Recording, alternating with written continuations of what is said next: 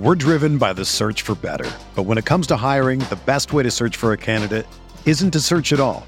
Don't search match with Indeed. Indeed is your matching and hiring platform with over 350 million global monthly visitors, according to Indeed data, and a matching engine that helps you find quality candidates fast. Ditch the busy work. Use Indeed for scheduling, screening, and messaging so you can connect with candidates faster. Leveraging over 140 million qualifications and preferences every day, Indeed's matching engine is constantly learning from your preferences, so the more you use Indeed, the better it gets. Join more than 3.5 million businesses worldwide that use Indeed to hire great talent fast. And listeners of this show will get a $75 sponsored job credit to get your jobs more visibility at Indeed.com slash BlueWire. Just go to Indeed.com slash BlueWire right now and support our show by saying that you heard about Indeed on this podcast. That's Indeed.com slash BlueWire. Terms and conditions apply. Need to hire? You need Indeed.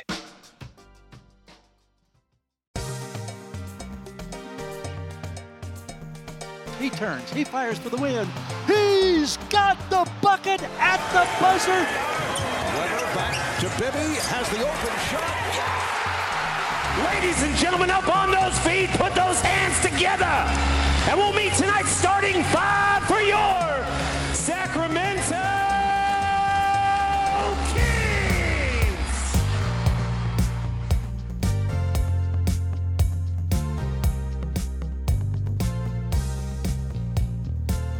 Welcome to the Kings Beat podcast. I am James Ham, your Kings insider for ESPN 1320 and the Kings Beat. Joining me, Mr. Brenden Nunes from the Kings Herald and the Kings Pulse podcast. What's going on, Brenden? Not too much, James. Uh, had a good time at the draft viewing party, at least hanging out with everybody. I think we'll get a little bit more into the results of the draft night, but it was at least enjoyable.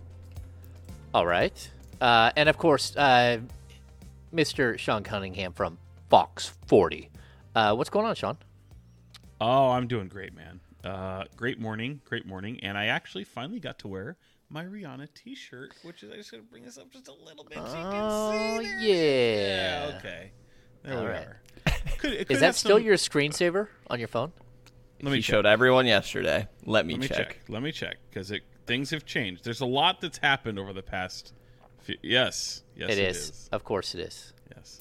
And it could have a diff, uh, a little bit of a significant symbolic meaning today. Oh, Day after the NBA draft. all right. All There's right. Some saltiness out there. Uh, there's some saltiness. Um, yeah, I- like we're gonna uh, we're gonna go pretty long here on, on the NBA draft that happened on Thursday night. We would have brought you a podcast uh, from Golden One Center on, uh, following the draft, but uh, two things. Number one, the Kings wouldn't let us have anywhere to podcast. I was told Well- that uh, leading up to the draft. No, they told us they would not make any. We were, we weren't going to be given a spot to podcast later. Uh, number two, um, even though the Kings um, didn't do anything after like five fifteen in the draft, uh, we waited until ten o'clock for Monte McNair's press conference. Um, so that also limited what we could do as well. Uh, so we pushed the uh, the podcast to today. Not bitter at all. Not at all. Uh, the food was fine. The uh, the Kings like the practice facility was amazing. They had a table set up for us to sit and uh, you know plug in our computers and sit there. They had TVs everywhere. They they had this draped off area and this huge press conference area. Um, but I, I don't know. Let's let's start there. Did the draft go uh, as you guys expected? Well, no. No. Can anyone say yes? No. the The draft not only went uh, nowhere as I expected. the uh, we neither did the like processes of the draft. I mean, like we didn't even get to talk to the pick. Yeah, Sean is bent. Just so everyone knows, Sean is bent that we didn't talk to Keegan Murray. Well, and you should be too. No, I, I, I totally agree. I was. I, I, Yeah. I, I am just as. But I didn't know. No one came over and told me, "Hey, we're not getting Keegan Murray." Right. I didn't ask. I just assumed that there was going to be a moment where they came over and said, "Hey, everyone huddle around a phone like we always do, and we're going to get the pick," or "Let's open up a Zoom call and you'll get the pick."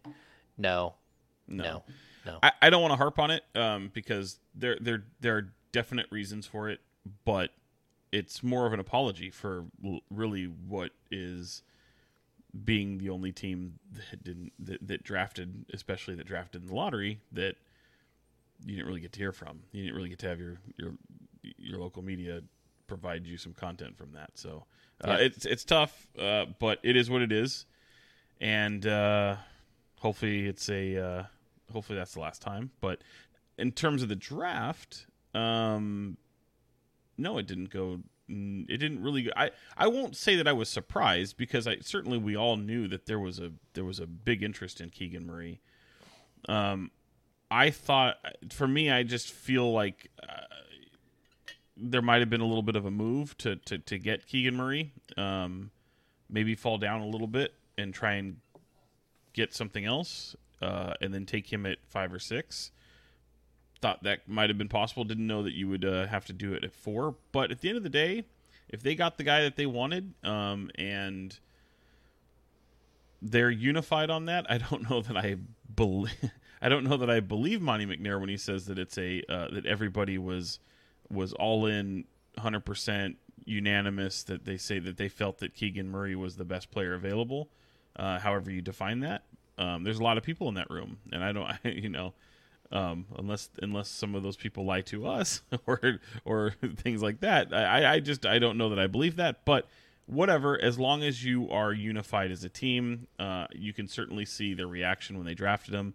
I th- I truly believe that Monte McNair got his guy, if that makes sense, and that at the end of the day, that's really all that matters. I want I that's we can all have our opinions. Our opinions, as I as we've talked about, are not fact, and it's his job on the line. It's it's the front office jobs on the line. They're the ones that are supposed to do it. So I can understand the disappointment out there, but at the end of the day, I think they really got themselves a hell of a player. So, um, you know, draft grades for for people who make them uh, hours, days after the draft don't mean anything, and you'll be able to grade this draft three years from now. And I think the one thing that's undeniable is the the, the skill set, the talent that Keegan Murray brings to this team should, and I hate using the word should, should fit in rather nicely with uh, a piece like Domantas Sabonis.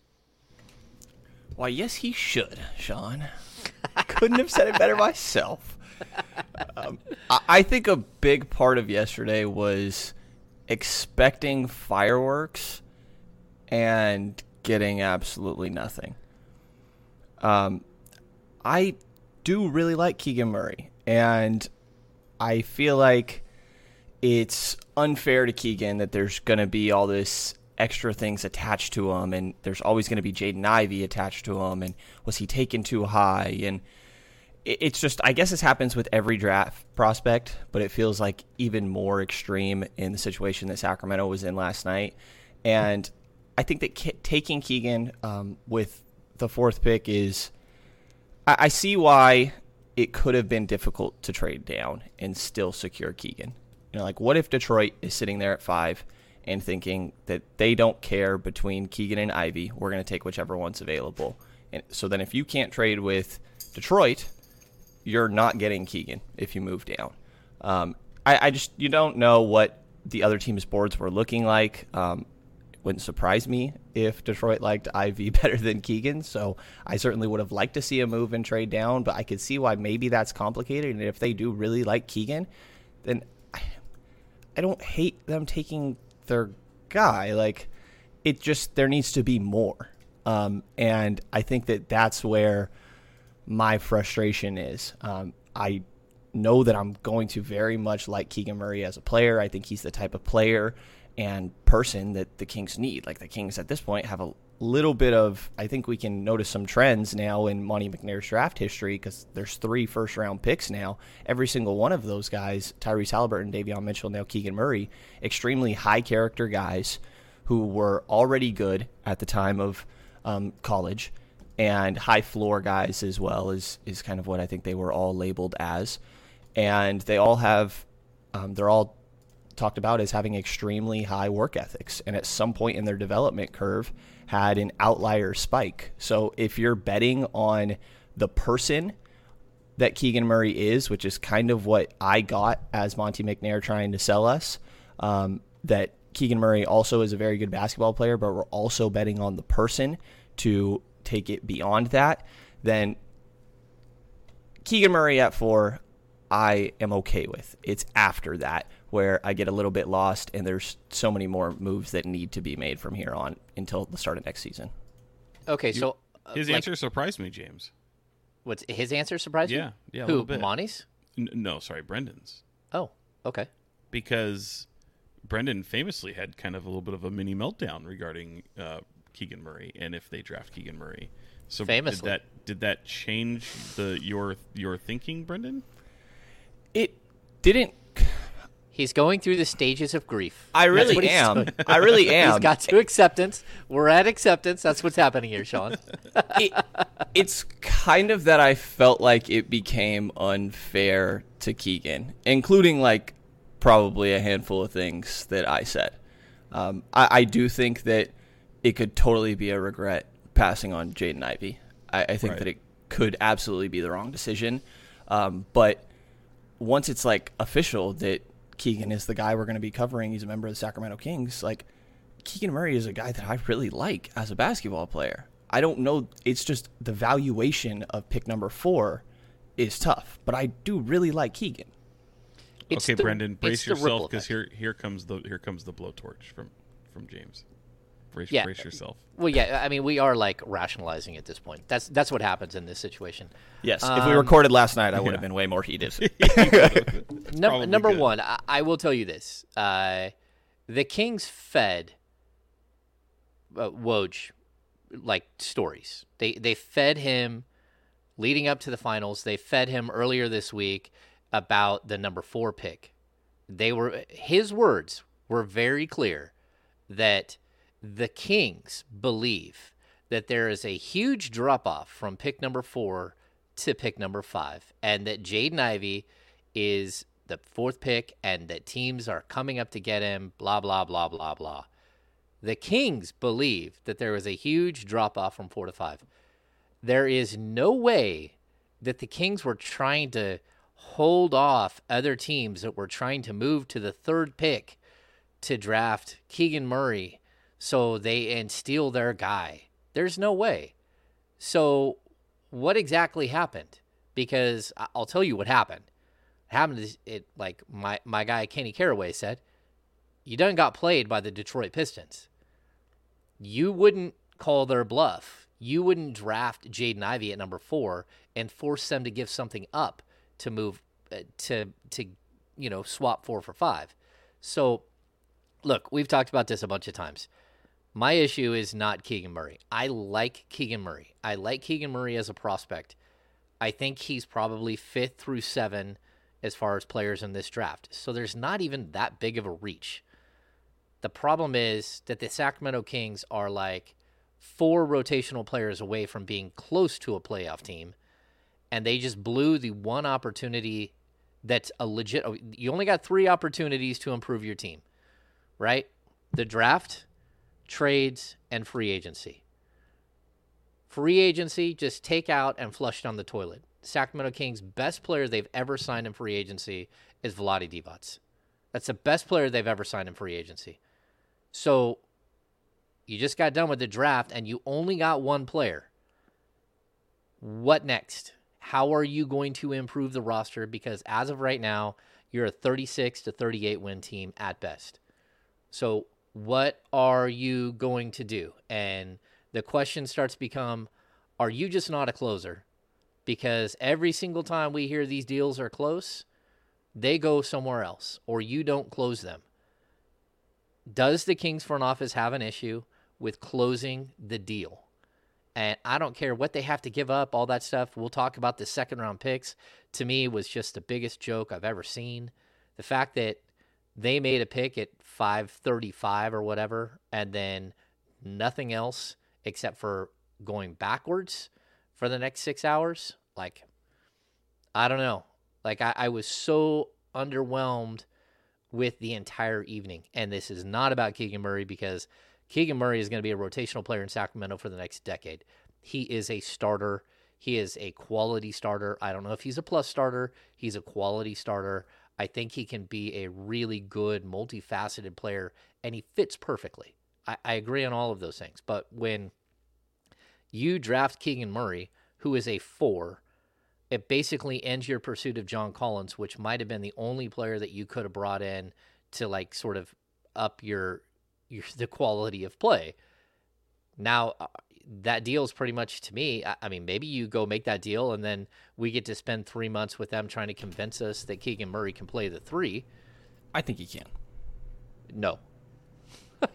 well, I mean, you can think he can, and just James like says no. Mike Krzyzewski said that Marvin Bagley can play the three, or who was it that oh Pete Carril convinced, tried to convince Paul Westphal that Jason Thompson could play the three. Keegan Murray's a four. He moves like a four. It like lateral quickness wise, that's his position. Um, like maybe he can play a couple of minutes at the three, but I, he, I think I think he can guard, you know, one through or not one. I'm not, I don't think one. There's a I, his coach today when I spoke to Fran McCaffery thought he could guard one through five. I, I'm not convinced of that. I hope he's right because good that that'll suit so him could Willie well. Cauley Stein. And, Yeah, he could guard one through five. but he can definitely guard five through three through five, maybe two through five. Um, it- uh, you know, I, I think there's We'll see. We'll see at the NBA level because I don't think so. He had I mean, some we can really get- good moments against Johnny Davis. Yeah, and we can get we can get, get more into that later. Um, but I, I, I want to unpack a couple things that you guys both said, and, and I'm just going to play a little bit of devil's advocate. It's not because I agree with uh, uh, the contrary of what you guys said, but just to pose a different um, a different outlook here. I'll start with Brenden because Brenden had mentioned, and I don't want to lose sight of it, about the excitement for the draft, your anticipation for the draft, um, things you were uh, expecting. I, I think it's just uh, again a reminder that, that that that the expectations you control your own expectations by the intel you have. Um, you can't take the the temperature of the room by reading reports and rumors. Like that's a that's why I caution people all the time. Like if you're reading all these reports about things that are going to happen, those are still rumors, man. They don't. Nothing is fact until it happens. So you control your own expectations and emotions as a fan and as a media member walking into this thing. Certainly, you can have expectations within your mind and say, okay, but you have to prepare yourself for pretty much anything.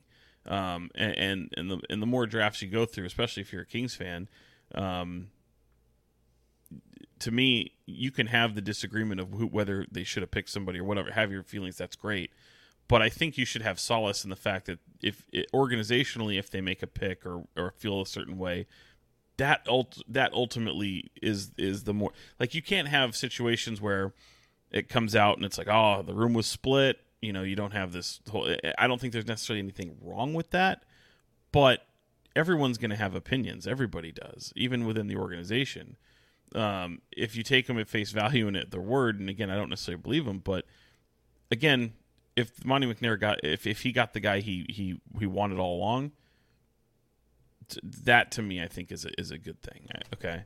Um, the other thing I'll say is is even with James mentioning the Woj report, like I I think both things can be true. I, I think you know I, I I know that there had been so many talks, and the one thing that I think stood true was the value of four. And even if the value of four, when they were, you have the value of four, and then you have their their belief that they want Keegan Murray the most of those. Once those three are off the board, because I think they had uh, other players a little bit higher. Um, had someone like Chet Holmgren been available, but obviously one through three is gone. I think the both things can be true. They wanted Keegan Murray, but they also wanted a very high value to move out of the four. And I think a lot of what came out in reports prior to the draft was a lot of posturing, just an incredible amount of posturing. Totally. So it doesn't necessarily, um, you know, it doesn't necessarily mean that that nothing happened. And and granted, after they made their pick, and I mean, obviously they made trades. They they traded their their second round picks. Um, it, it doesn't mean that things weren't weren't happening. Uh, it- there's things that didn't get consummated, and a lot of what happens on draft day might might play out in the weeks to come. Uh, hopefully, that's the case. But I do agree with the disappointment, James, because I, I, I agree with the the fact that at four they took Keegan Murray and they didn't they weren't able to necessarily uh, find solutions from other teams by getting creative to move around. That's not for maybe lack of trying, so I don't want to necessarily hit him over over top of the head. But it, it, it is frustrating when you see a move like Jerami Grant, and it involves d- the Detroit Pistons, and um, They got him for nothing. eh, but the Pistons also they just played their bluff, right? Like they may have had conversations about certain guys, and the Pistons were convinced that hey, they're not going to take our guy. They're not going to take Jaden Ivey, and if they do, Keegan Murray will look look fantastic in a Detroit Pistons uniform. You know what I mean? So, um, I think I think it was one of the, like a like a not a boy who cried wolf necessarily, but they just it, it's like poker. They just knew you had nothing. They just knew that that okay, go ahead and draft Jaden Ivey, and and we'll be fine with with the alternative. Uh, but we really like Jaden Ivey, but we're not going to give you any of our pieces, especially for the asking price that you have. And it's basically just calling your bluff. Yeah, I mean, it, it feels like that they overplayed their hand a bit, for sure. Um, and then at the end of the day, they couldn't make anything happen. And look, I, I uh, ten o'clock on Wednesday night, I put out my final mock draft, and in that, I had them taking Keegan Murray, and and I think the love of Keegan Murray played a huge part of this. Like they fell in love with Keegan Murray, and so that made it less likely for them to move down because they were worried they would miss out on him if they did move down. I get that. But again, you're a team that's so far away. Like, and the teams around you, uh, it's not that Jerami Grant got traded. Jerami Grant got traded to one of your main competitors for a low level playoff spot. So not only did you not get him, but your competition got him. And, and that's a problem In the West, in, in the West. Yeah, like like that's that's a big deal. That that adds to the failure of that that specific thing. And maybe Jerami Grant's not on your list. Maybe he's not someone that you want. But I mean, Portland wanted him, and you know they're a team that's that's probably going to be better than you. They're, they've got a good shot because they were aggressive and they went out and did things to shake it up. And uh, and I I just feel like the Kings. I- think the value that they placed on uh, on Keegan was so incredibly high that they weren't willing to do something that risked not getting him. And that plays into a larger question. They didn't interview anyone else. Like, they didn't. I don't care Yeah. what they say. Like, I sat on all of these prospect interviews, uh, all of these Zoom calls. They were in the building at Jaden Ivey's workout. Vivek Ranadive sitting courtside. We saw him with a hat on, sitting right next to Monte McNair. Other teams talked to him that day and then set up workouts. OKC talked to him that day, set up workouts. He said, I never met with the Kings. So they went and, and watched him. Where's the conversation? That's part of this. Like, well, you uh, need to get your hands on these guys. It's you like need to we've- conversations. Yeah, it's like we've talked about though. Like people were bypassing Sacramento, and a lot of that is because they believe they were going to probably move the pick. A lot of that is due to the lack of success. And if you're Jaden Ivey, and you're you're his people, you don't necessarily want to put him pair him next to De'Aaron Fox when you can when Cade Cunningham might be a better solution where for him to absolutely blossom. So I think, though, Sean, my point is this. If you interview Bennedict, Mathurin, you interview Dyson Daniels, you go out and do a bunch of work on AJ Griffin and on all of these prospects, you may fall in love with one of those guys as well. And it could open the door for you to not be so staunch at number four and falling in love with Keegan Murray. You could have fallen in love with somebody else as well that could mm-hmm. also be a really good player. And I think by not doing the work and not getting those guys in the building, I don't care if they watch film on these guys. I watch film on all these guys too. Like, I don't care. Like, get your hands on these guys, interview these guys. And yeah. to Well, me that's that- where that's- like i have i take sort of like an issue with the way that this entire where you had keegan murray and jeremy sochan through and that's it Well, and that's that's what I was getting at too. Is like you, you building up a guy in Ivey who'd probably rather not be there. Again, he, he if he if he was drafted, he, will show up. I mean, that's that's his team now. He's not going to screw up his professional Gavoni, career. he's not going to. Right, that's they could have a situation where someone won't sign their contract. Yeah, whatever. look, the, as much as the agency, as much as the agency might say, "Hey, maybe we can work out a trade and explore those options," he's going to cooperate, man. It's going to happen. But my point Yep. is, I believe Monte about the look. It's it's you don't necessarily need to have your hands on all these guys. You would like to to still do your job, right? To to stu- still do your due diligence, if you will, because we can't say that so much. But I think the other thing could be true as well, which is that's I asked I kept asking those questions about those workouts yesterday. One because it was the first time we talked to Monte during the you know and for the whole process. Um, but just wondering how much of a challenge it created because then they they ultimately took the guy the one one of the one guys that they had the communication and all that contact with had him in their building um had took him to dinner that kind of stuff showed him a little bit of the city. So by virtue of having done that and you can say the other ones you didn't it didn't persuade it didn't take you away from drafting the person but you clearly went with the one that you did one of the one of the few that you did. How much did that make a difference? To that point like uh, also taking somebody that wanted to be in Sacramento you know that that's something I mean that's that reeks also of what Tyrese Halliburton situation from uh two two whatever 3 years ago it was with Davion Mitchell had no contact with Sacramento really. I mean, it was no workout, and and so you you went best player available and you took him, and that's worked out pretty well so far.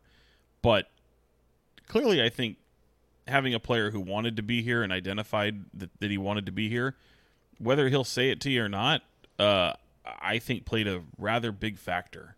Um, it, just in the situation because again, you had him in your building, you had your vets around him. I think one of the reasons I think this also happened was you had key members of your team not only meet with this person but probably provide feedback. And if you're De'Aaron Fox and they've they've the first two drafts of your of your front office have been drafting players that play your position. Um, you know, I think you're probably voicing, "Hey, I'd like a I'd like a stretch four, I'd like a wing player." Uh, you know, these are the conversations you're having. And after meeting with with Keegan Murray, I, I fully believe that De'Aaron Fox would have rather had Keegan Murray than Jaden Ivey, and I don't think that's going to surprise anybody, right? No, I, I think that that's totally the spot on. Brenden, Yeah. what do you? We we've kind of Sean and I have gone back and forth here, left you out. Go ahead. Sorry. No, no got? worries. I mean, It's the okay. whole yeah, the interview process and all that, and, and pre-draft process is uh, new to me or a new perspective this season. So it's interesting to hear you guys talk about that. I, I think the point of somebody that wanted to be there, um, and, and I think the reason that I'm, I guess, a lot different in the way that I'm presenting and, and seem to be going about this than I was previously is I'm just going to choose to trust for a second until I'm proven otherwise or until it goes sour. Like if Monte says that that's who he thinks the best guy is available and maybe it'll work out. Maybe I'm wrong. What do I know? These guys are putting way more time into this than I am. Um, so maybe I am wrong about this and hopefully Keegan really was the guy. I got really thrown off by the unanimous thing that Sean pointed off early, uh, pointed out earlier.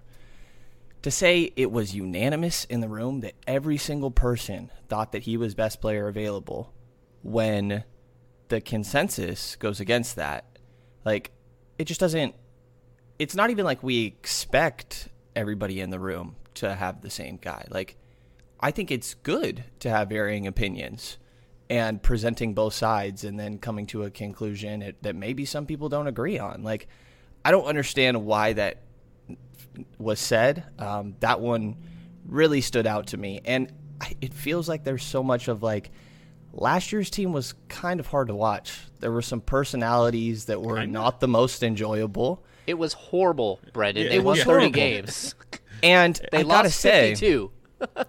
I gotta say, I think this year's team is like going to put a better product on the floor. I think a decent amount has to do with the trades that they made last um, last season, just the Sabonis and having him for sixty seasons, uh, Buddy and and Bagley being gone. Like I do think that the team is a lot more likely to get along and play for each other and start to build a good culture in Sacramento. Like that is the one positive I feel like I can take here is that I feel like they are consistently bringing in high character guys who have really high uh, work ethics and if all of those guys really get along and are out there fighting for each other and and pushing each other like I could see a way that it works but clearly I'm justifying this to myself right now and I'm just going to choose to try to see their vision until uh, it doesn't go that way.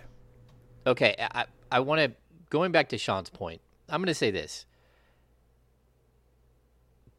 They just gave the roadmap to not going to Sacramento. And let's not fool ourselves. This team could be in the exact same position next year because as of right now this is a bad team. Straight up, it's a bad team.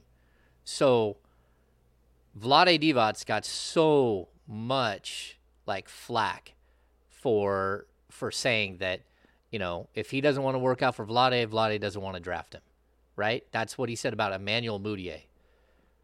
The Kings just did the same thing. Monte McNair just did the same exact thing. He just didn't say it. You don't want to work out for Monte? Well, Monte ain't gonna draft you at number four. Like so Well, but every team in the every agent, every team, there is a roadmap to get out of Sacramento. I know that for sure because I know that at least one free agent that left here has given a, that roadmap to other players to get out of Sacramento, the words and things to say to get out of Sacramento. Now we have a roadmap for how to not get drafted by the Kings. You just don't show up. I, I, look, far be it for me to disagree, but the, again, just having to point it out, like they did, they they got Davion Mitchell. They did they did it with Davion Mitchell just the year before, who didn't who had practically no contact. So I hear you. I, I think it look, but again, if if again the, the one little caveat though is if if Keegan Murray was your guy the whole time, and you were doing everything to basically convince yourself of not drafting Keegan Murray at number four and doing everything you could to trade, and it just doesn't come to fruition, and you just draft the guy you got. You know, I, I can buy that on the surface level. However, it, it's just to me very, very interesting that you were able you you drafted the the, the one guy you got to visit with. And, Yeah, doing everything is having interviews with every single player that you can so you are informed when you make that decision. Yeah, Because And- it's more than about basketball. It's about who they are as people, what kind of personality they have. Like it's so much more. And like Right. this this franchise has shown me for the last 12 years that I've covered them that they don't know how to interview people at all. That they are like uh, like as a whole, they don't know how to interview and hire people at all. And now we're in a situation where they they literally just didn't interview a bunch of people. Yeah. To to that point, maybe just to just kind of you know double down a bit on that though is uh, whether or not it played a role. Um, certainly, whether it does or doesn't, or you put credence to getting people in your building or not uh, as a, as a factor in, in this draft process going forward. If you're that front office, if you're if you're the Kings in general, regardless, you have to change the perception of your organization around the league, and you have to do a lot of work to clean that up. I I agree 100%. Open, Okay, so open doors, open doors. You have to Yeah. open some doors. Yeah. Yeah. Even through all the difficulties that come with people not wanting to go to Sacramento, like it, it goes both ways. It's on both sides here, right? The front office should have been more active in, in searching guys even through the difficulties. Yeah, I mean, I, I certainly think that there there could have been more done, and and I get it. They're going to say, "Oh, we did everything to like." No, you didn't. Like it, it, that's just not the case. It's just not the case. So, like, there are too many players that did not speak to the Kings. I I know they told us. Like Tari Eason, he spoke to the Kings. He had kept in contact with the Kings. The only one that really, well, like we know, was all over Sacramento was Keegan. And and so again like you interviewed one player like truly interviewed one player for the number four pick in the draft. So all right. So if you're listening right now to uh, the Kings Beat podcast uh, if you're watching on youtube make sure to give us a thumbs up and go down below and subscribe. Uh, it's we're growing qua uh, quickly and it, it's been amazing to see all of the the new people jumping in. We would have liked to have done this one live last night. Uh, that didn't happen um, for a myriad of reasons. Uh, but uh, also jump on board with the Kings Beat. Um, again, growing. It's it's been a lot of fun. We're gonna have a happy hour coming up. I don't have the guest date yet, so I'm not gonna say who the guest is yet, but uh, or guests. Uh, but we're going to do something uh, very soon. Um, Can I clean and- something up real quick? Yeah. I think it's probably a good thing we didn't go live last night. Oh yeah. I agree. I think Yeah. it was so. James mentioned that that the, that the that the Kings wouldn't give us a room to, to do the podcast, and and that is that is true. However, there was a concert going on. Uh, the Kings didn't have control of the arena. Um, they probably could have found something, maybe the lobby, but there would have been a lot of commotion and people walking through, and I think we would have been fine with that. I- I'll be honest, especially at just the way uh, the night progressed. I I was ready to get my drink after work, and I I did. so um, I I think it I think it was a, a blessing in disguise. So I will thank the Kings organization for not uh, allowing us to have a room. Um, I I to- to probably the would have said a few things that I I would have wished that I didn't, and Yeah. that's without having a few drinks. Um, yeah, because I just like the entire evening, just the way it played out. And, and look here, let's get to like we'll move on from from Keegan. I'm sure his name will be mentioned like 47 times more before we're done here. Uh, but it wasn't just the number four pick that's like led to like some severe head scratching. Um, number one, Richaun Holmes is still on the roster, and you just got through the draft. Number two, Harrison Barnes is still on the roster. Number three, you didn't pick anyone else up. Number four, you traded the 49th pick for Sasha Vezenkov, who may or may not come over. Monte McNair would not, under any circumstance, tell us whether they're going to try to bring him over this year. I think that they literally sold the pick for $1.75 million, and that's it. So that's what happened with that pick. And then the number 37 pick is is to, it, it could go down in infamy.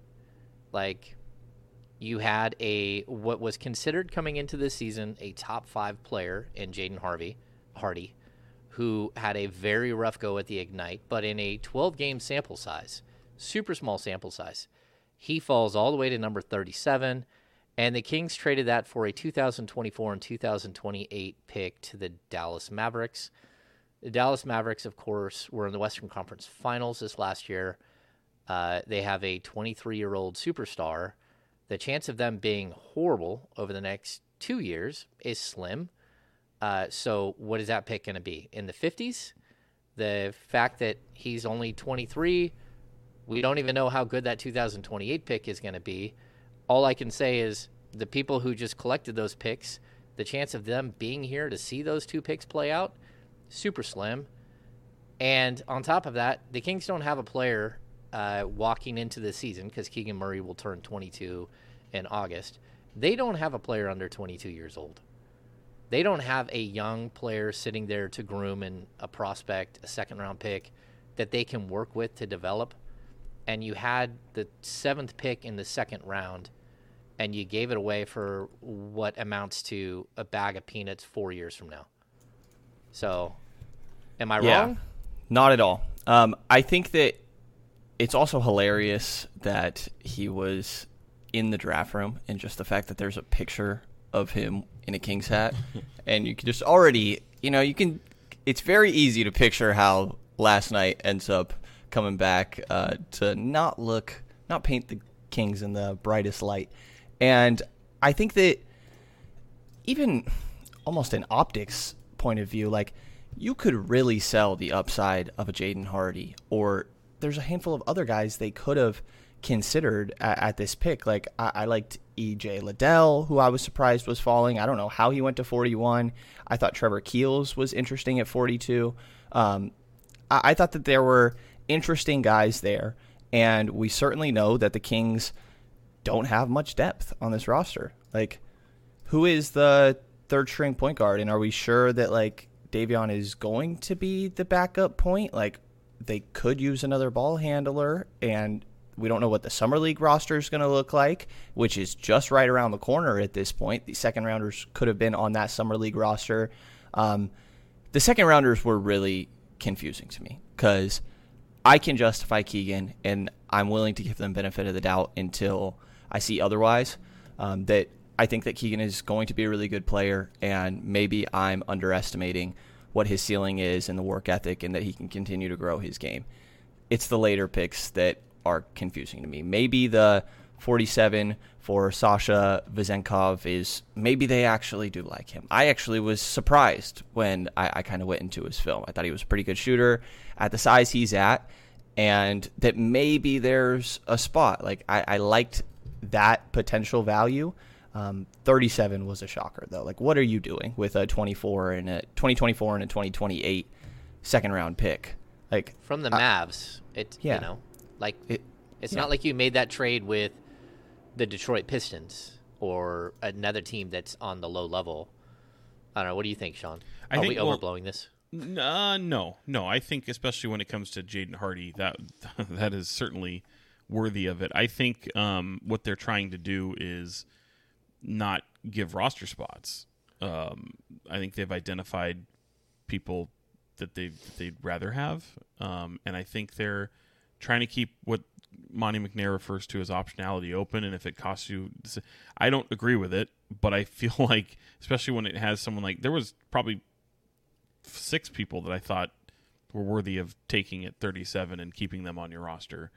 Um, Jaden was definitely one of them, and I, I thought that would have been a great person to, to stash and, and, and look to grow and um, have a lot of potential with, and uh, you know, especially giving it to Dallas again, a team that those second round picks are essentially meaningless. Um, th- I think it's frustrating. I get it. Vezenkov, I mean, I, th- at least it's a guy that I had heard of. It was it was somebody that's been highly touted in Europe. Uh, if you if people were asking me before the press conference or before even draft day, I was like, yeah, there's I don't think there's any way he comes over. I think it's literally just a, a way to, to you don't you don't need two second round picks and you're getting rid of the one that you don't really need. Uh, and then that blows up in the face when you get rid of the the, the one that makes sense for two that you're not going to need. Um, and again, like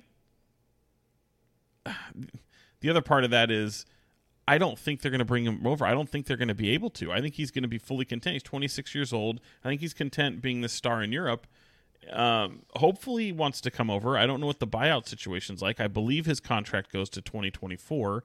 I'm not. I have no clarity on what the buyout is, but I will say if there was this level of, uh, if there was a moment that raised my eyebrows in an optimistic way, is Monte McNair seemed to think he can come to Sacramento because he started talking about what kind of fit he'd be with people on the roster and and, and things that he can do. So um, I probably should have That was a lip service, maybe. pick you're Yes, yes, yes. for. I know. well, oh, we're who are gonna the talk who are the- about him. well, I, and I forwards on the wish we had had. last year, I wish we had had. A, I wish we had had another moment or two because I had kind of exhausted a lot of my questions already. I think I asked like four or five questions in that press conference, and I, That's because I decided not to ask any questions yeah, why is that, James?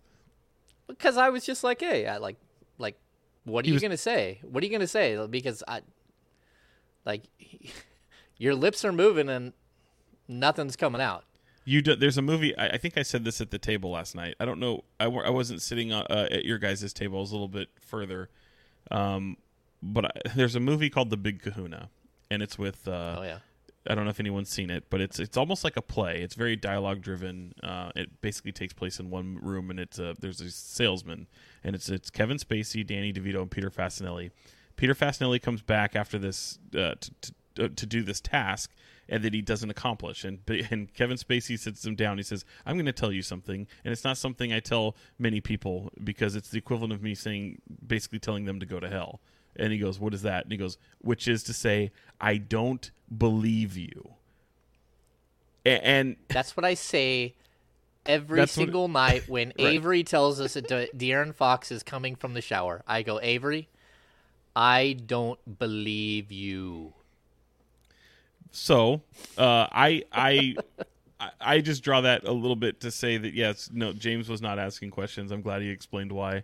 Um, I think you were still in, curious as to what Monte was going to say, even if you if you didn't believe him. Uh, I wanted but- to watch him more than I wanted to ask a question. I wanted to watch him because, like, he's a read between the lines guy for me, big time, and and I also, like, he gives so little, but he, like, if you're watching, you learn more than if you're just sitting there trying to type quotes or if you're waiting to ask a question. Like, everyone in the room is going to ask the same questions. I, like, am I at that point supposed to just fillet him and say, like, "Hey, bro, you got a 32 win team. What what the f?" Like, like no, I like at cer- at a certain point. Like, I even went on the radio with these guys and uh, with the uh, with um, D'Lo and Casey, and I mean they're losing their minds. And it was like, wait, wait, wait. We have to wait and see what happens in the next week, because like yes, like I would like to fire somebody out of a cannon right now and, and make sure they land outside the city of Sacramento city limits. Sure.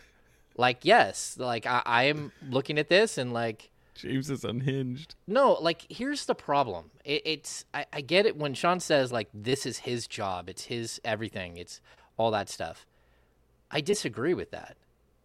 It's ticket to, uh, takers' jobs. It's media jobs that are no longer available because this team is so trash that large organizations like the Athletic and NBC Sports no longer pay to have the team covered because they don't have any faith in the team. So, yes, it's Monte's job, but it's everyone's livelihood. Like he like if you're not going to build this thing, if we're going to have a redux of his first season where he drafted Tyrese Halliburton and then sat there on his hands and and like decided that Hassan Whiteside and and um, what was it, Glenn Robinson the third were his only free agent acquisitions, no trades, no nothing, lost Bogdanovich. and lost James And Ham. lost James. He froze.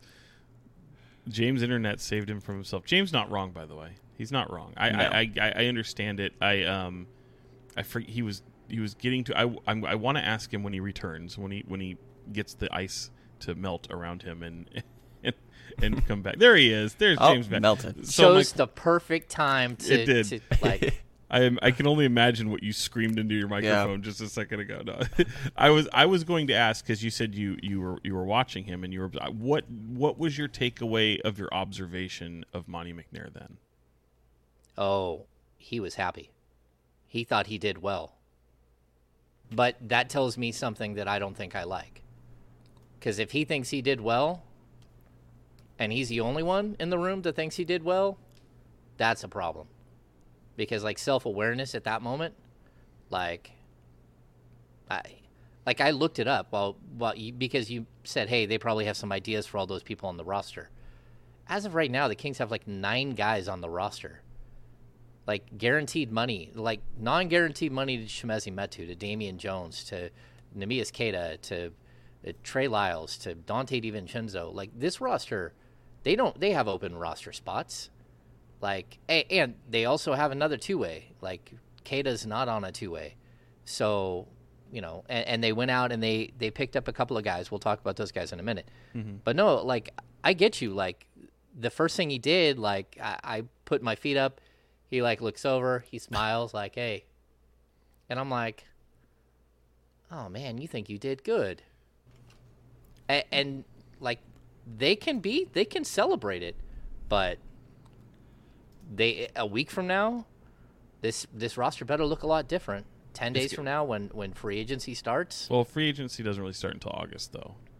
But so you got a lot of trades for the Kings, Well, like no, No, free no, there's- agency starts Ju- June thirtieth. no, no, no. Free agency doesn't start until August this year. The moratorium is is August first through the sixth. Then you can sign after that.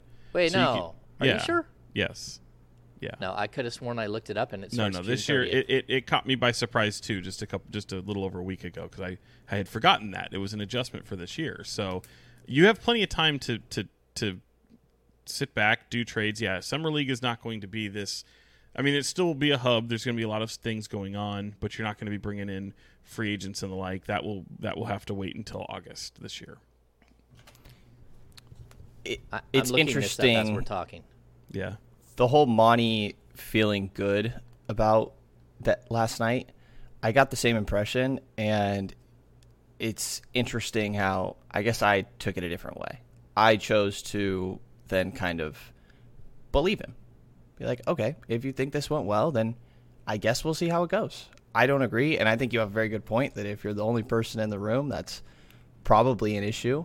But But you Maybe- mean in a room full of media members who, right, yeah, right. The, their room looked to be rather rather celebratory. Everybody agreed, apparently. Yeah.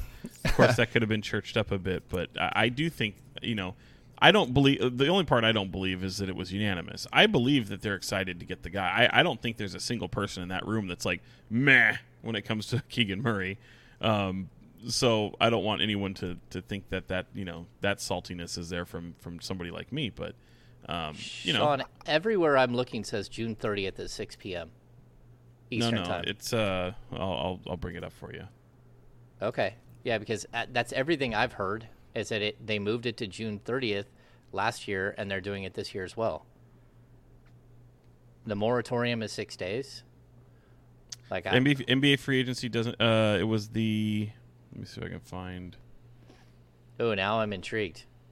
Because I was well under the understanding, and everywhere that I've looked says um, NBA free agency uh, starts. Let's see.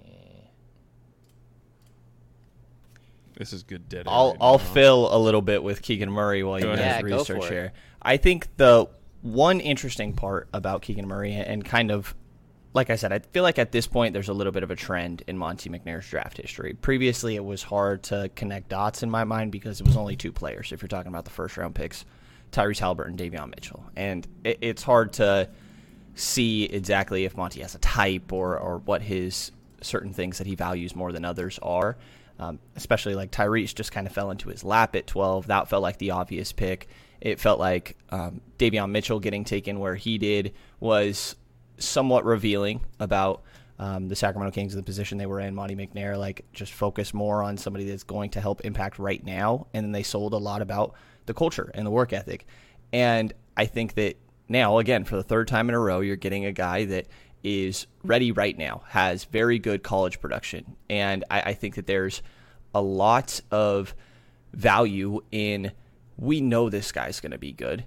And if he does take some outlier progression, like he has previously throughout his career and his arc, then he really can be somebody good. And then the other thing about uh, Tyrese, Davion, and now Keegan, I think every single one of those guys are players that every team in the league would love to have on their roster. I don't think there's a single team in the league that wouldn't want any of those players on the roster because they do most things on the court at an okay to above average level and they play their role well. I, I think that they are just guys that you want to have on your team and should have decent value throughout the league. So they are playing it safe a little bit, but I, I do think that maybe I'm justifying to myself again, but I think that over time you keep getting guys that there's the guys that you want on your team that are all comp, good complementary pieces. Eventually, you're going to have a roster that has depth and has continuity and is all working well together. Um, but I think that would take longer than what we like, what we would like, and also longer than probably most of Sacramento, including ownership, front office, and, and the fan base would like as well. I'll say this too. Like Geoff Petrie had a very specific type of player. He wanted shooters. He wanted high basketball IQ players. He wanted multi-positional players. I see a lot of that in what what we've seen from Monte so far. It's the basketball IQ piece that I keep seeing from him, which is great because when he took over this team, like it was not a smart team at all. Like basketball IQ mm-hmm. was super low as a whole. Um, they had some players that are high basketball IQ players, but they can't make up for the basketball IQ of some of their teammates. And I, I think we've seen that for a couple of years. I think that at this point, they have cleared out a lot of that. Like this, this team is a much smarter team than it was before, and you hope that that equates to more wins. The same time, like talent trumps everything. You need talent in order to, you know, be successful at the NBA level. And like we could argue all day long that they they potentially passed on one of the most talented players in the draft. Um, and and even saying that, I still don't think that it's a horrible. Like I, I would have taken Keegan Murray. I just wouldn't have taken him at four. Like I would have tried to go to five, or I would have tried to go to six. And I think the the fear of losing Keegan Murray stopped them from maybe doing something that that would have made more short term uh, sense for the team. And you know, and in doing that, they probably they risked even long term success of the team because it's very possible that Ivey is a much better player down the road. And but I get it. Like Ivey didn't fit. His pairing with Fox would have been weird. Like all of it, all of that would have been a mess. So I, I understand drafting Keegan. We'll just keep coming back to the same point. Like I just couldn't have done it at four. I needed to go to five. And if you can't get something from five, I get it. But it's like moving to six, it, be- it started to become like the fear of losing him. And again, if you would have given Dyson Daniels, if you could have got Dyson Daniels in your in your building, maybe you fell in love with Dyson Daniels and you would have been more comfortable at six. Maybe you fell in love with Mathurin and you would have felt more comfortable, but you didn't do that. So, you know, round and round we go. Sean, did you find the date? Uh, it seems to be some conflicting stuff uh, around. I'm going to try and get some clarity on that. We can maybe either edit that out so there's no confusion. It's uh, okay. and throw it in there. I saw the ESPN one that said that it definitely starts uh, at the end at, at June 30th, as you said. June but then there's like Sporting News who says, "Oh, we don't know when it starts," and then there's several blogs that have linked to, "Oh, it starts in August." So, um, Got it. yeah, I I think. I th- I'm, I'll get some clarity on that. We can figure that out. Yeah, I- I'm pretty sure. I would I'm actually sure hope it starts earlier. I hope that's you know not the case for August, but I'd rather it just get done. But it, it almost makes it a year round thing. Last year it was uh, it was August. They Right. they moved it back last year. That So, was pandemic, yeah. Yeah, Yeah. uh, because the draft was a little late. The everything was a little late. I did Yeah. spend time though this morning with Fran McCaffery, Yeah, and I saw that. one of the things that stood out in talking to him, and I would encourage people to listen to that because what no matter I feel like no matter if you're pro Keegan Murray, if you're not, if you need to be talked into it a little bit, um, there's two things. Yes, he's going to gush about his kid, and um, that's that's expected. But I thought there was some really nice uh, moments in there of of uh, of insight, and uh, especially in regards to just how Keegan Murray operates and how he was this late bloomer um, size wise, and how his body changed, and how he wasn't heavily recruited, and how he came to Iowa, and how he, you know, really blossomed in that second season. Um, he also, you know, I made him compare, give him an NBA comparison because he's talking about being able to do so much. This this scorer, this guy who can stretch the floor, this guy who can pair well next to a big man, and this guy who he considers to be a lockdown defender um, certainly things that if you're a Kings fan, you're going, man, that's exactly what they need, right?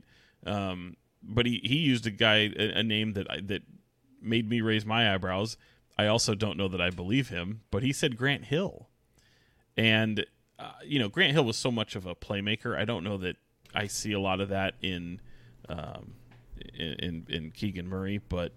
Uh, it, it was just interesting for because he's been around him from so long. Fran McCaffery is a guy who has has been around for so long with Iowa. He's been there since 2010. Um, you know, he's had stops. He he, he kind of at different places and outlined some of the top tier talent that he's even uh, coached himself and encountered along his way. And you know, Keegan Murray is is the most talented player that that he's basically had at his at his tutelage, and he's thrilled for him. And he, he and the other part he did is he outlined because he was incredibly. Um, he was incredibly complimentary of the Kings organization in the way that they they scouted this kid, how much they'd seen him, they came to him and spent time with him, uh, did a lot of that groundwork early on, and uh, I think it made an impression on him, especially for a guy who originally wasn't recruited very highly and then finds himself in in the mix of a top five pick. But uh, you know, I really I really enjoyed the conversation. I think you can glean a lot from it, um, and certainly to hear what these guys talk about the Kings are getting in this kid is uh, is is pretty insightful. I thought, especially ha- coming off the season that he's coming off of, where he was the uh, tournament MVP for the Big Ten. Yeah, like I, again, I really like Keegan Murray, and I and I like that the Kings were like hot on him. I, I like his fit. I like everything about it. Um, you know, again, your coach is going to say a whole lot of good things about you, but I, I also I like what you said about him not being recruited and how the Kings recruited him, basically, and and I think that that's a good thing. You know, it, it, he is going to feel loved, but almost every player that comes to Sacramento feels love. You know, when they get here, they it's totally different than what they thought, and they usually end up falling in love with the city. The one thing I will tell you is that his usage at at Iowa was close to thirty percent. It was huge. I mean, it was right around what De'Aaron Fox usage rate is, and his assist rate is where Harrison Barnes is. It's ten percent. It's not good. So I, I think that there are things that he does that will not translate at all. Like there's not going to be four post ups a game for Keegan Murray. That's just not going to happen. And and if it does, that's going to be really strange because the Kings have never done post ups, and the post ups have kind of gone away in the NBA, and they have Sabonis. And if there are going to be any post ups, it's going to go to Sabonis. Uh, so that's one thing. And secondly, like the three point shot should translate. The a lot of what he does should translate. Shot blocks, he's not going to block 1.9 shots per game. Just my opinion, he'll be right around one. You know, he'll get you what John Collins could get you. Uh, he is a, he is decent that way, but watching film on him, a lot of his shots, the the blocks that he got, were because he was just hanging out in the key, and that doesn't happen at the NBA level. You're not allowed to just hang around the key and wait to go do a help block. Uh, that doesn't happen, and so a huge amount of his blocks were in that kind of uh, scenario. So I, I think he's going to be a good defensive player. I don't think he's going to be great. I think he'll be league average and maybe a slightly above league average. He, I don't think he'll be locked down, uh, but I have no problems with with that. Uh, I think he'll be a good scorer. I don't think he'll be a great scorer. Um, I don't think he'll like. I, I heard his conversation with you. He thinks that he'll average ten rebounds a game. Yeah, I don't no. see that. No, and and twenty points, I don't see either. Like if if he gets to a point where he's eighteen and eight, that would be great. But I, you know, even that is a little high.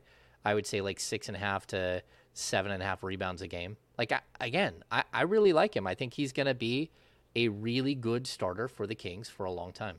Um, you know, yeah. Brenden. I think the transition game is is going to be really good too. I, I, think that Keegan is really really good in transition. I think his first step is underwhelming, but once he gets two or three and ahead of steam going downhill, I thought that he was a force in transition, and, and we know that Sacramento. Um, I'm assuming that with Mike Brown, they'll still be a very high-paced offense, and, and De'Aaron Fox, and I think Sabonis fits that style as well if he's playing the five and able to get boards and take it himself, and, and those are his outlet options. Um, I'm kind of selling myself on the fact that um, I'm talking myself into, you know, maybe I'm wrong and there is more potential. And Oh, he's reached but the acceptance. only way he's reached acceptance. I'm just trying to present the other side. I don't believe that it will happen, but there is like look at year one to year two at Iowa for Keegan Murray. Nobody expected him to take that sort of leap, and like, is that because of the character? Um, is it a more opportunity with Luka Garza gone? Is it his work ethic? It's probably a combination of a little bit of everything.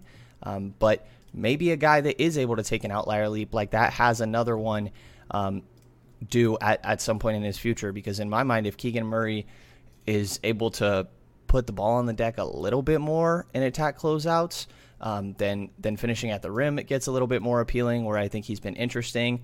And defensively, I, I agree with you, James. I kind of think that the the block numbers and, and even the steal numbers are a bit maybe give off the wrong impression. I don't think he's that type of help defender that is changing your defense. I think he's a part of a really good defense. I think that he's a solid odd ball defender and versatile in that way.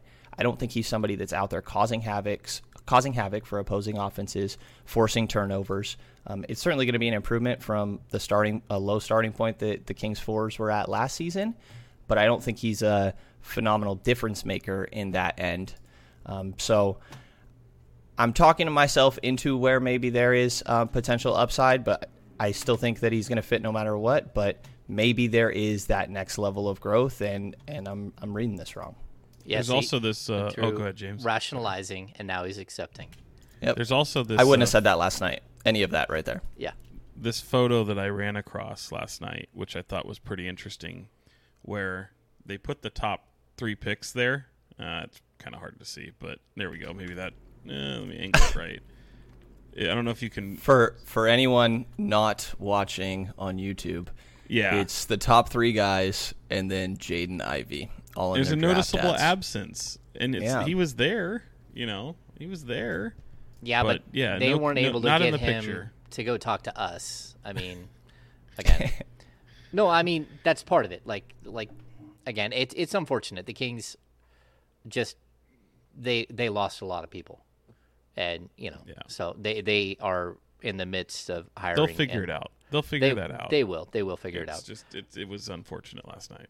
Okay, so uh, we've got uh, Sasha Vezenkov, uh, and then the Kings actually signed Keon Ellis, according to Shams, uh, from Alabama to a two-way, uh, and they also got Jeriah Horne from Tulsa. Jeriah Horne, like his path to the NBA.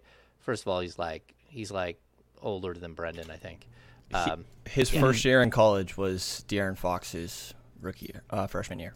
Yeah, so he start he started in Nebraska, uh, transferred to Tulsa, left Tulsa to go. Where did he go? Uh, Colorado. Left Tulsa to go to Colorado. Yeah. And then went back to Tulsa. So like he he's like a forty year old man who's still in college. Um, but uh, Jeriah Horne, 6'7", 220, uh, can shoot the rock, can defend, long defender.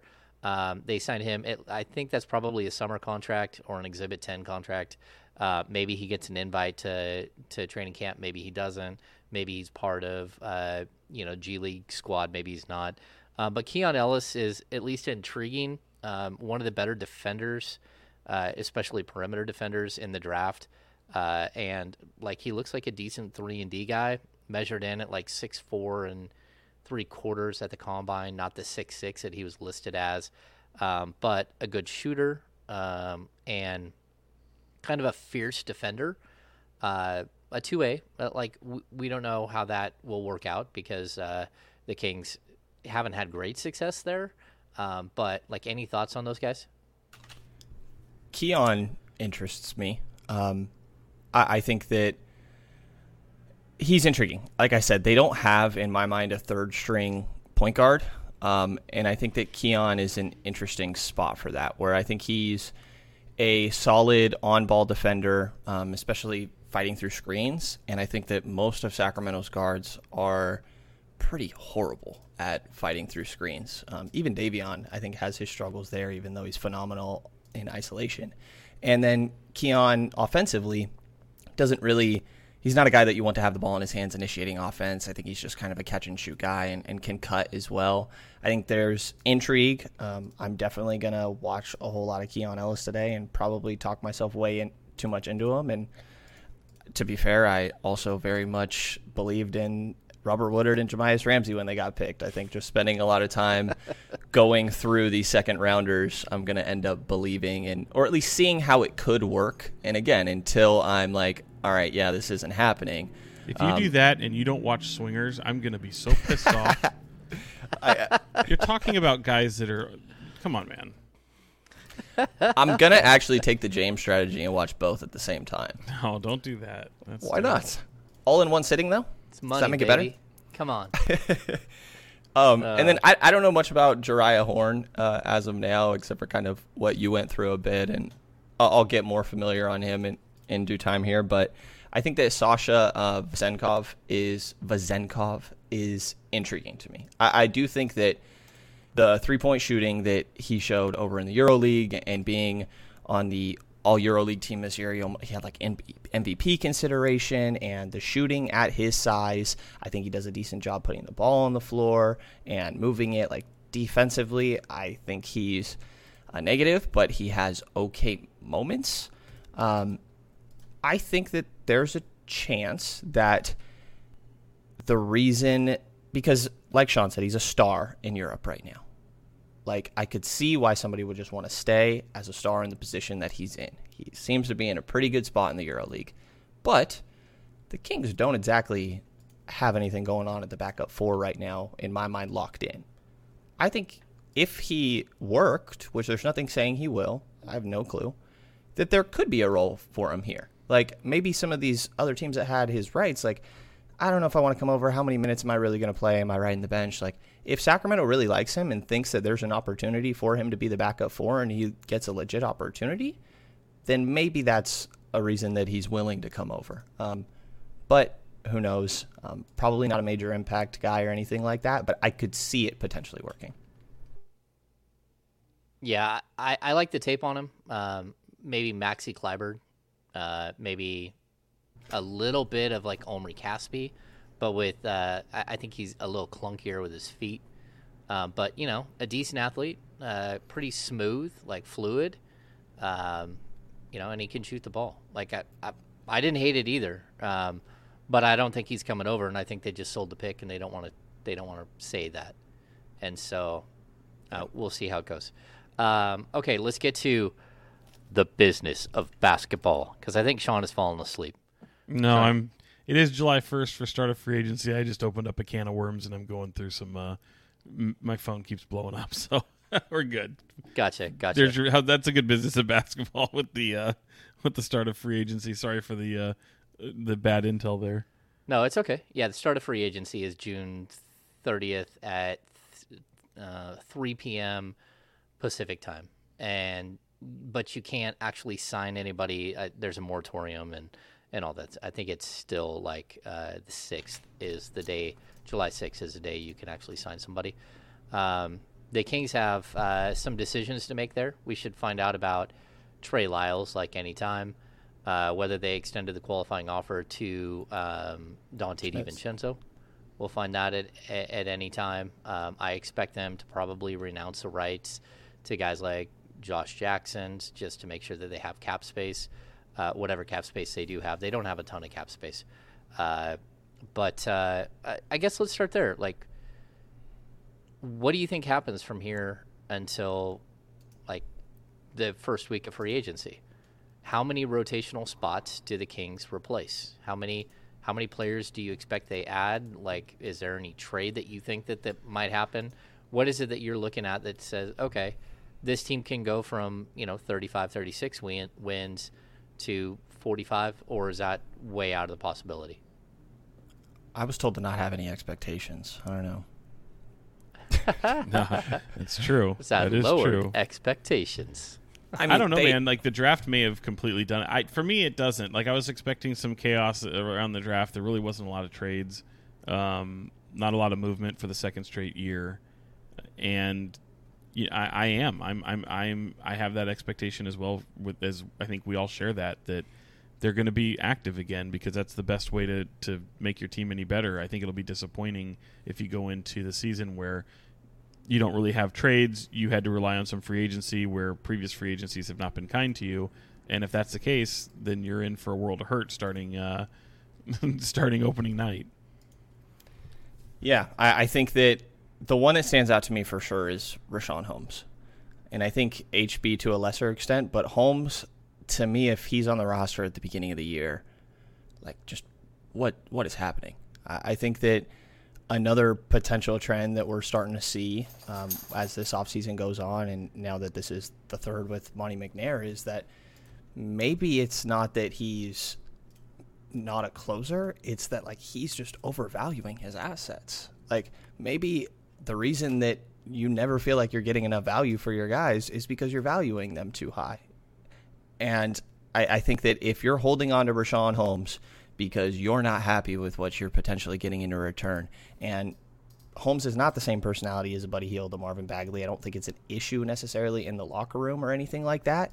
But you're holding on to an asset and not getting the most value out of it. And I think that's where the issue comes. And we've seen this a couple times now with Bogdan Bogdanovich. How many summers has it, or uh, off seasons and deadlines has it been of Harrison Barnes talk? And we've heard things about deals that I think are okay returns for Harrison Barnes. And now we're going into what's going to be the last year of him. Is there a chance he ends up walking for absolutely nothing after all of this? Um, I think that you could be running into the same situation with Richaun Holmes. I, I, think that maybe it's the same situation with the fourth overall pick that we just saw. And I, just think that there has to be more moves, and Richaun Holmes is the one for me that I, I just don't see how Monte in the front office can sit there and just wait for a deal that they like again because that's what keeps happening and it threw away all of last season. Yeah, I'm going to say that I, I still believe that Harrison Barnes will be traded between now and the start of the season. Um, to me, like, does he fit with Keegan Murray? Sure, he does. But I don't think he's signing an extension. And if you can't get him to sign an extension this summer, then he needs he needs to find a new home right now. Um, what you don't want is, you know, the possibility for an injury or something to make it so you lose him for nothing, that you can't trade him at the deadline. Um, and then what happens if you're playing really well at the deadline and, you know, you, you can't trade him because you take a step back? Well, that doesn't mean you're going to be able to retain him during the summer. So I would shop him heavy right now. Um, I do think that they've limited themselves because I think there are more power forward types that are available right now than there are small forward types that are available. Um, but you got to start listening to offers like nonstop. And I'm really surprised that we just got through, you know, the draft and he's still on the team. Um, but I also like that's because that's the one moment where you know you can get other assets different types of assets that mean something to someone else. Um, and so I, I, I don't know. I i do expect him to be on the move. I expect them to try to revamp this roster.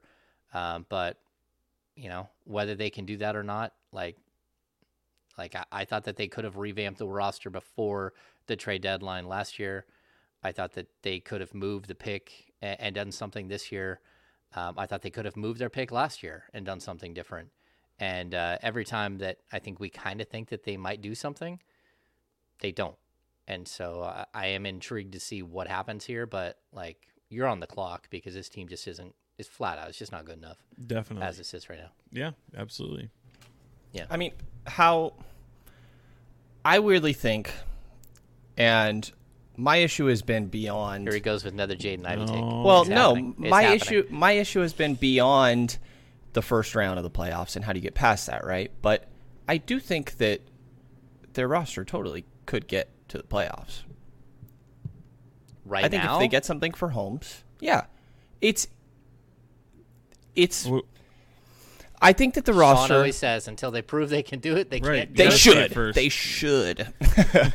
no, I okay. So I think that even last year's talent level, they underperformed for the talent level, and there were obviously a handful of complications. Buddy and Bagley being moved on from, um, and that kind of just bad feeling around the team and, and it being infectious. I, I think that that should be moved on from. Although you know you never know if it's a slow start, what could creep back up at any point.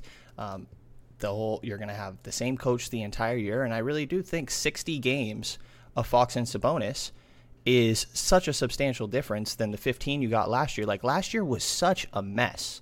I do feel like last year they were they significantly underperformed their talent level in my mind. I think that basing it off like they're a, they were a 30 win team last year, like yeah, that that's what they came away with. It, I think that if you are able to actualize the talent on the roster and optimize it, that they should have been better in that than that. And I think that there are ways that this team is a nine seed next year. I, I think that they have the ability to be a I was gonna say much improved defense, but that's also from a pretty low starting point. But like you know, they can throw a lineup out there now that all of a sudden is maybe pretty good on defense. Like, can you put a Davion Mitchell, Donte DiVincenzo, Harrison Barnes, Keegan Murray, Domantas Sabonis? Like, all of a sudden, maybe it's just me like craving watching defense and getting a stop every once in a while. But I'm like, hey, that's that's a lineup right there, and and that doesn't even have your best player in it. Like, I Oh, do Brenden. think I Brendan's do think that full they're Tony Harvey. Oh. yes. I I, think how about how about this though? How about this though? You still said nine nine seed, right? yeah. Not playoffs. You're right. You're right. And this is where my yes, but it would be a feel good story for next season. You, you can just say you think they're improved with just Fox and a, a full season of Fox and Sabonis. And I would agree with you. And and yeah, certainly you can add Keegan Murray because I do think he could be impactful. And I would agree with you. I just to say playoffs at this point. Uh, No, you're right. You're right. Way away. They're, Po- they're three postseason. players. Three Yeah. players right now. Postseason not with the play-in tournament. Well, the postseason, but the drought still refers to postseason. Like it's still it's a it's its own little thing. Like the the play-in scenario. Okay, great, you're there, but that doesn't Yeah. mean Wow. anything. Steve So, Clifford if- just took the Charlotte job. How about that? He's Wow. back. He's back, baby. He's back. He's he is back. Um, yeah. I, I guess my point to close close this out is wouldn't a 40 win team, which I don't think is that far out of the picture, wouldn't that be a really feel good story coming off what it was last year? Again, my issue is I don't know how they improve from that, but I think it would make for a pretty fun year next year that the fan base would really enjoy. Like I think that there's a chance that they are playing competitive basketball that's enjoying to watch and they're not the crap show that we saw last year. Where it gets difficult, admittedly, is when you look at the rest of the West because I can look at it and be like, oh man, I, I like this roster. You can make some fun lineups, but are you better than even the Portland Trailblazers? Like Sean said, you got da- who got Damian Lillard back. They also traded for Jerami Grant, which, by the way, they had a first round pick that they were willing to get rid of because they traded CJ McCollum before. Maybe if Sacramento had moved Harrison Barnes at a previous deadline and had a first round pick, that that's something they would have been comfortable giving up because maybe they don't want to give up their own first round picks because those tend to be pretty valuable. Um, the pace, or the Blazers also got Shaedon Sharpe. And if he ends up working out well, their timeline looks a whole lot better than the Kings. So I definitely can admit, like, while I'll look at the Kings roster and I think that I'm going to enjoy watching Kings basketball a lot more next year, and I do think there is value in that, and maybe I'm just talking myself into it. At the same time, the surrounding teams in the West uh, make it pretty tough. a 10 win jump in the NBA is nearly impossible, especially with adding one rookie. Even if you're talking about health and everything else, like it's it's really really difficult. And I'll go back to the last year Dave Joerger, Joerger when they won 39 and then they came back the next year and I thought, "Okay, Luke Walton should be able to figure this out." And they went backwards. And that's As a lot of teams do. They you do. get a brand new head coach, and and Yeah. things change. You know. Yeah. I thought that they had done enough that hey, I could see them getting at least a little bump here. All right, let's uh, let's close this out. Um, final thoughts, Sean. You got any final thoughts? Oh, I'm glad the draft is over. I'm looking forward to summer league, man. I actually really am. Um, I'm looking forward to. Are you going to Vegas? I'll be in Vegas, um, but I but I'm looking for what I'm I'm looking forward to seeing uh, Mike Brown in action with his staff, uh, with with some players that mainly won't be on the team when it comes to summer league, but you can kind of get a feel for what they're trying to do, um, what that staff looks like, how it, it it has to be completed. Hopefully, here in the next, uh, I, w- I would imagine, couple weeks. Um, I, I believe Lindsey Harding will be a part of the team. Um, I, I still think she will be there. Uh, I, I'm not so sure about Rico Hines, um, but those uh, previous staff members who were up in the air, you know, they're they're coming. Their their contracts draw to a close here in this uh, final week. So, uh, July 1st is the start of the new NBA season. Um, I know we, we there was a confusion about free agency earlier on my part, but yeah, even even if uh, free agency had started in August, the new start of the season is technically July 1st. So that part I definitely knew. But free agency was obviously, uh, as James mentioned earlier, and we saw those reports, I was able to finally clear that up. Um, but I think to see Mike Brown, his staff around these guys, there's going to be a lot of focal focal point on uh, Keegan Murray. Uh, I'm, I'm looking forward to see it. Cal Classic in San Francisco before it goes to Vegas, and hopefully some uh, some practice time before these guys hit the hit the court. And that game in uh, in Vegas, where it's going to be Sacramento versus Orlando, where Keegan Murray and Paolo Banchero get to face off, could be very very interesting. Hmm. Brenden, final thoughts? Yeah, absolutely could be interesting. Um, I know it probably sounds like I'm overcorrecting or, or yeah, going through stages on this pod compared to the last few. I think that I uh, went a little stir crazy from talking about the same stuff in the draft process and totally still am, am with all the. I, I think Jaden Ivey was or getting something along with with Murray. Like I don't like the valuation of pick four, um, but after Keegan is taken and you know he's the guy, I can't help but look forward to watching Keegan Murray. I, I think that he's a player that I really enjoy, um, that I'm going to enjoy, and he's the type of player that Sacramento did need. Um, I don't love the valuation, and I, I kind of just honestly feel bad that he's going to have this Jaden Ivey thing attached to him forever. Um, I guess that's just the nature of the NBA and guys who are taken high in a draft. That's that's going to end up happening. Um, but it's a, a, weird situation. So I, I, think that I'm really excited to watch watch Keegan. I, I, think that the fan base is going to absolutely love him. Um, and by next pod, I'll probably be way too excited about Keon Ellis. There it is. Um, okay, so I'll finish up with this. Um, we've got all kinds of things happening. We'll switch gears uh, starting on Tuesday. We'll jump into free agency talk. Um, there is no Jaden Ivey, so so Brenden can't get stuck on Jaden Ivey and free agency. Um, there is a Royal Ivey. Maybe maybe Royal Ivey can come out of retirement and, and That'd help be good. Brenden out there. Uh, we can talk Actually, about no, Royal that, Ivey. That would not No, be good. it would not be good. um, but uh, like, look, this is going to be a fast moving machine that happens here over the next like ten days, fifteen days, um, going right from free agency into Cal Classic into Summer League. Sean will be in Vegas. I'm not going to go to Vegas. I'm going to enjoy my boat a whole bunch. Uh, but we'll still have pods every single Tuesday and Thursday. Um, we'll have a, a roving correspondent there, which is awesome.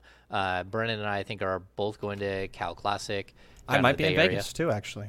Oh, Brenden's think there's going a good to Vegas. chance. Yeah. All right. Well, get that get that media credential. Get that media credential quick.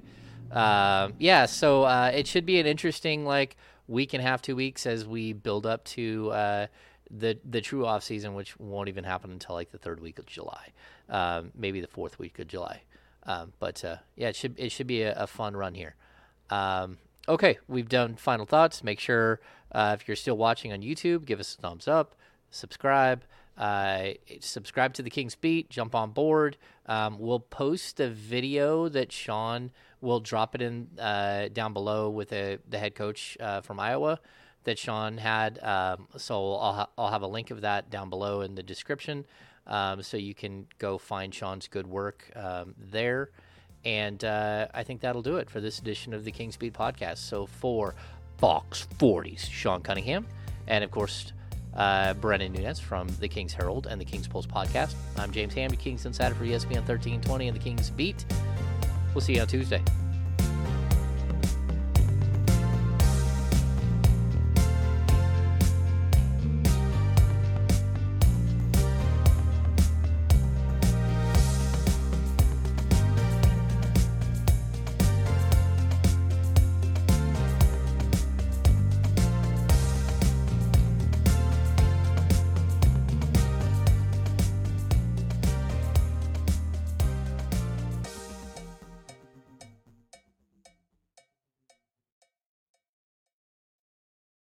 This is the story of the one.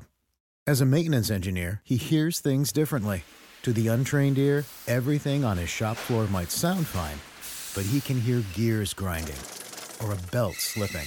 So he steps in to fix the problem at hand before it gets out of hand. And he knows Grainger's got the right product he needs to get the job done, which is music to his ears. Call, click Grainger.com, or just stop by.